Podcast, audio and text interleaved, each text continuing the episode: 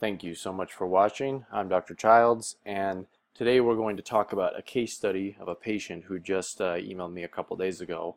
Um, and this is a patient who was able to lose uh, 40 pounds um, with the combination of Victoza and some other things, including low-dose naltrexone. And I want to walk you through exactly what we did in this patient, um, how she was able to lose this significant amount of weight um, in about three months' time, by the way, which we'll talk about a little bit more.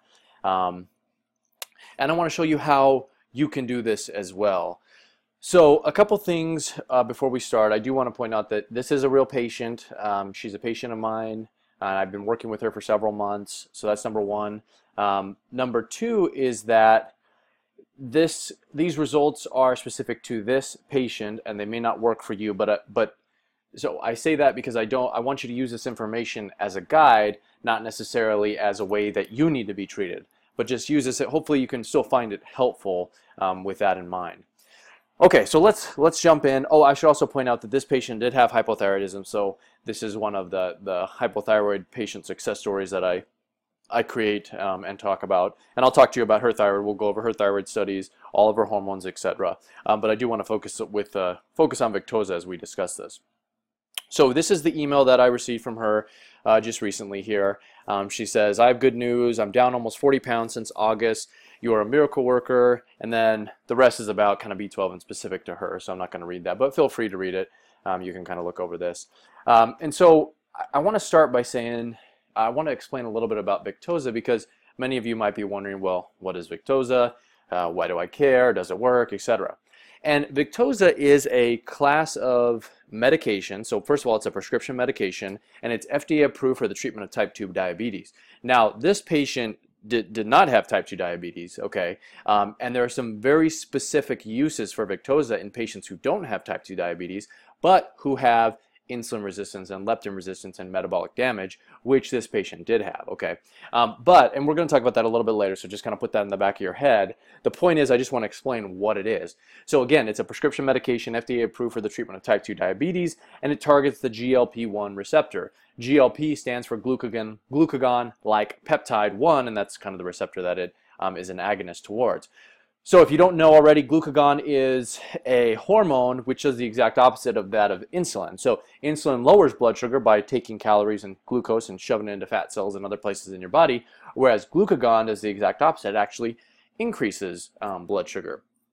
This is important because many of you with insulin resistance, right, and I should point out that both hormones come from the pancreas, okay? So if you have pancreatic or fatty pancreas or pancreatic issues, and you have insulin resistance, there's a very high chance you also have um, glucagon dysregulation. So that tends to be ignored by a lot of um, uh, providers and doctors and patients even. Uh, they, they're just not aware of it or for whatever reason they're just uh, not familiar with it. But the, the point is that's, that's kind of how this medication works and it can be very effective if used correctly. So I'm going to go through all the studies here that I've uh, kind of discussed or at least referenced in this, um, in this discussion that we're going to have. So if you you want to look at those, you can go to this blog post and it has a link to all the references. But these are, um, um, they're all there if you want to look them up.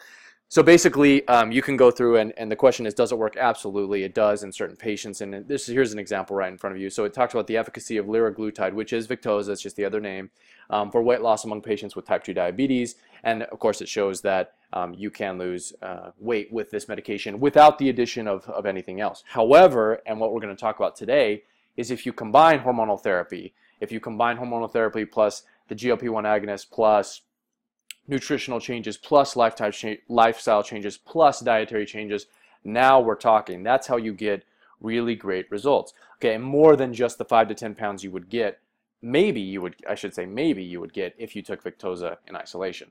So let's talk about this case study, let's talk about her labs, and we'll go over everything else. So to start with, and I want you to just kind of make a mental um, checklist in your mind and think to yourself, do I relate to any of these um, symptoms and, and the, the characteristics of this patient? Okay, so just kind of think to yourself. And, and I chose this, this case study because, as you'll see, it's actually has actually quite a, a, a, complex medical history as it relates to weight loss and, and some other things. So first of all, she had a history of hypothyroidism. And like many of you, it was, she had no idea it was diagnosed, or she had no idea it was Hashimoto's until you know, some five to 10 years down the line, she was finally adamant about checking the antibody levels, and of course they come back elevated, and they say, oh yeah, well you actually, guess what? You probably have had Hashimoto's, Hashimoto's for the last five to ten years. But she also was symptomatic despite being treated with thyroid hormone. And that, actually, this is a case of a patient who um, was, you know, had a lot of excess weight to lose, but was being treated with natural desiccated thyroid already before even coming to see me. And so we'll we'll talk about how we kind of adjusted that. Um, but the point is, being undertreated, symptomatic um, history of hypothyroidism, history of Hashimoto's, and already on T4, T3 medication. She had the inability to lose weight um, despite eating very healthy and exercising regularly, like many of you. Um, and she had gained a considerable amount of weight after her pregnancy. So obviously, there's some sort of hormonal imbalance. I mean, if I hear that right away, or if that's happening to you, you know right away so hormones are contributing to that because hormones can become incredibly dysregulated as a result of pregnancy and even can trigger pregnancy itself can trigger um, elevation in thyroid peroxidase and and um, thyroglobulin antibodies itself Okay, she also had menstrual irregularities. Um, she had a, issues with infertility throughout her, life and even went through um, IVF. She was able to conceive eventually, but um, she, she went through all of these changes which alter, again, her hormones. Um, interestingly enough, she also failed lap band surgery, so there's some sort of gastric bypass-like surgery. Um, she was able to lose down to 180 pounds, um, but then gained it back over time. So uh, you know, some issues there. And then, of course, she she had other hypothyroid symptoms: fatigue, insomnia, mood irregularities, menstrual irregularities, weight gain, etc. You know, those are kind of just par for the course whenever you have hypothyroidism. But what I want to focus on here is this is a patient who is pretty complex, right? She had gone through gastric sur bypass surgery, which I would consider to be kind of the conventional medicine's um, trump card or or ace up their sleeve as it as it relates to weight loss. So no matter what you do, that's kind of like medicine's fallback plan. Well, if this doesn't work or this doesn't work, or this doesn't work, guess what? You can always, you know, have your stomach taken out or stapled to a tiny, tiny size or rearrange the anatomy of your gastrointestinal tract and force yourself to not eat, and then we'll, well, hopefully you'll lose weight. But guess what? A lot of patients actually gain weight afterwards, and she's one of those. So we're not talking about a relatively straightforward, easy case here. Now, you may think to yourself, well, my history is not as complex, and yet I saw these problems. That's actually really good news for you. That means it's probably going to be easier to treat you. Um, but just know that if your history is as complex as this, or maybe even more complex, there is still um, hope for you. So, so don't, don't think that there isn't. All right, so the next step is, now that we kind of established what it is that she was dealing with, let's talk about her comprehensive um, and lab review here. And this is always the first place to get started. This is why I bring this up you really need to you really need to make sure you're going to someone who who will look beyond just the numbers, okay? And it's, it's easy to say but hard to find, all right? And beyond that, they also need to be have have some understanding of how hormone relate or how hormones relate to weight gain and weight loss because there's the intricacies involved there can be a little bit complex, um, but you really need to have someone who understands all of these things together to put your picture together so you can actually lose weight. So let's talk about hers. Um, and right here, you know, I talk about properly evaluating insulin and blood sugar levels. This is a patient who has a fasting insulin, 12-hour fasting insulin of 9. You can see the range here is 3 to 28. Now, fasting insulin greater than 5 is an issue. You should not have insulin elevation, uh, or your insulin should not be greater than 5 in the fasted state. Why? Because insulin is ele it elevates in response to um, certain stimuli, and the most common stimulus obviously is food, but it does that because your body takes whatever's left over after you've used um, the glucose for you know the current energy needs of the body, and then stores it for later in fat tissue so you can have it when you want to access it. Now the problem is when you have elevation of, of insulin in the fasted state, that's sending the signal of grow your fat cells to your body at all times, and that's not what you want, right? This is how some patients can um, they can gain weight even by eating calorie restricted dieting. You're gonna say, well, that doesn't make any sense. Well, sure it does because hormones are the ones that kind of uh, manipulate the environment of your body and where energy goes inside your body. You can still be starving, but get, get gaining weight and getting fatter in the process. So that's a big deal. Right away, insulin, I know she has some degree of insulin resistance. But look at this. So that's number one, insulin resistance. Number two, we have to properly about her thyroid function. So you can see here her TSH is 7.024. Right, who cares about the rest of it?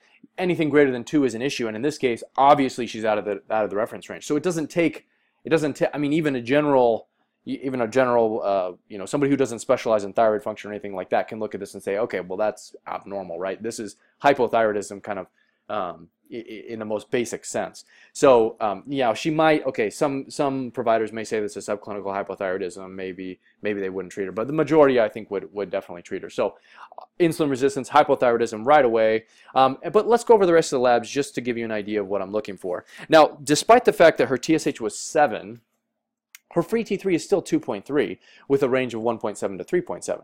So yes, it's on the low range, and, and it is low by, by whatever standard you look at, but it's still kind of relatively preserved despite the fact that her pituitary isn't receiving enough um, uh, enough thyroid hormone. So which is kind of interesting, right? It just kind of plays to the fact that these tests aren't exactly as accurate as we like to believe.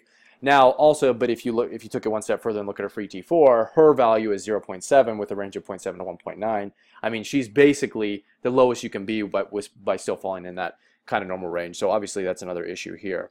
Um, so obviously your thyroid is not functioning properly. The next thing I, I want to point out here is her testosterone. Her free testosterone is 0.14 with a range of 0. Point, or 0.06 to 0.98. That's very low. And then her total testosterone is 8.5 um, with a range of 8 to 60. Again, very, very low. So she has uh, low testosterone in the process. Um, and then we need to look at her uh, inflammation and autoimmunity markers. So generally these may or may not be checked by your provider, but they are very, very important. So in this case, her TPO antibodies were through the roof, right? Um, which is an indication that, and we knew that she had a history of Hashimoto, so we're not necessarily surprised. However, this is interesting. Her ESR, which is a nonspecific marker of inflammation in her, is 28. So what this tells me is that she has an autoimmune component with some degree of nonspecific inflammation in her body. Okay, which is which is pretty interesting. So how do we kind of how do we kind of put this together? Well, number one, she has insulin resistance as evidenced by her high fasting insulin. She obviously has hypothyroidism, no question, with some autoimmune component as evidenced by her thyroid labs. She has low testosterone as evidenced by her low testosterone levels. And she has what I would describe as definitely some autoimmunity with active inflammation. And that's as evidenced by her, her erythrocyte sedimentation rate, ESR, and the TPO antibodies. So how do these things all kind of fit together? Well, in, in this case, it's actually pretty straightforward. Some, sometimes it's a little more complex, but let me kind of paint a picture here. So how everything kind of relates to one another. When you go into um, a general doctor's office, you might get partial treatment. It's not uncommon for someone to come to me and say, okay, well, I got put on testosterone. I'm like, oh, great. You got one of, you know, the five things wrong with you. But if you want to get the kind of results that this patient got, or that this patient um, was able to uh, achieve, you need to address all of these issues. And so let me give an example of why how treating one thing won't necessarily help the others. So insulin resistance by itself can lead to low testosterone. And again, links are, are to the studies that kind of prove these statements are, are found on the post if you'd like to. But anyway, insulin resistance leads to low testosterone. Hypothyroidism can lead to reduced insulin sensitivity. Okay, so hypothyroidism can cause reduced, um, can cause inc increased uh, risk of developing insulin resistance, which can cause low testosterone. Inflammation can cause decreased thyroid hormone conversion, and autoimmunity can worsen thyroid function. So you see, we kind of have this big circle of hormones affecting hormones, and the only way to kind of put the kibosh on that that cycle, that vicious cycle, is to treat everything. You can't just treat one and hope they kind of pick up, you know, the other things pick up the slack. The hormones will pick up the slack of the others. It doesn't work that way. So she's got multiple issues. This is what's going on with her. So how do we treat her? Like that's probably what you're most interested in. Okay, well, so tell me, well, get get on with it. How did you do it? Well, let, I'm going to go into a little more detail here, but basically, um, for her thyroid, she was actually pretty straightforward in the sense that she just needed um, natural desiccated thyroid more than she was receiving. Um, so, uh, you know, or she actually, I don't believe, was on it um, in the beginning. So we put her on some T4 T3 combo, but she didn't actually end up needing more T3 in this case. Um, so we treated her with a form of natural desiccated thyroid called WP thyroid. For her autoimmunity and um, inflammation, we put her on low-dose naltrexone. For her weight loss resistance and body set point malfunction, which I didn't touch on, it's impossible for me to touch on everything here. Um, LDN also helps with that. For her insulin resistance, we put her on Victoza, which is the GLP-1 agonist, and the um, kind of theme of this blog post here, or this uh, video that I'm doing. Um, for her low testosterone, we put her on bioidentical and transdermal testosterone replacement. And then she actually had a number of nutrient deficiencies as a result of her, gas, her, her lap band, right? Because you change the, the ability to absorb and the amount that you can eat, you're going to produce uh, nutrient deficiency. So we had to replace all of these things. So she needed iron, vitamin B12, both of those can come from hypothyroidism. Zinc, she needed melatonin for some from issues with circadian rhythm dysregulation, um, fish oil and curcumin for some inflammation. So the point is we were able to do um, a lot of good work with this kind of treatment plan. But as you can see, we address each and every one of those things. We don't just address one. You know, if you took these problems to a provider and they said, "Oh, I know what to do. Let's put you on some testosterone." You are not going to get significant results, okay? You need to address all of these things. That's why I harp and harp and harp on all of these things. Okay, so a couple things that I want to point out um, as we talk about this, because I, have actually had a couple instances where patients have taken these case studies to their providers, um, their doctors say, I want this treatment. It, it, doesn't work like that, guys. Each one of you is, is unique. Um, you have your own issues. Even if you have similar lab values, I, I can have multiple patients who, who share similar lab values, but I have tweaked things specific to them. So it doesn't work the, the way that you might think, well, if she has high insulin, I need this, and it worked for her, so I'm going to get this. It doesn't work that way, okay? Um, in order to get these kind of results that I'm talking about, you need to talk about, you need to address all of these issues. It's very common for a doctor to even name or put the blame on conditions, but would not even really treat them. Okay, so that's number two.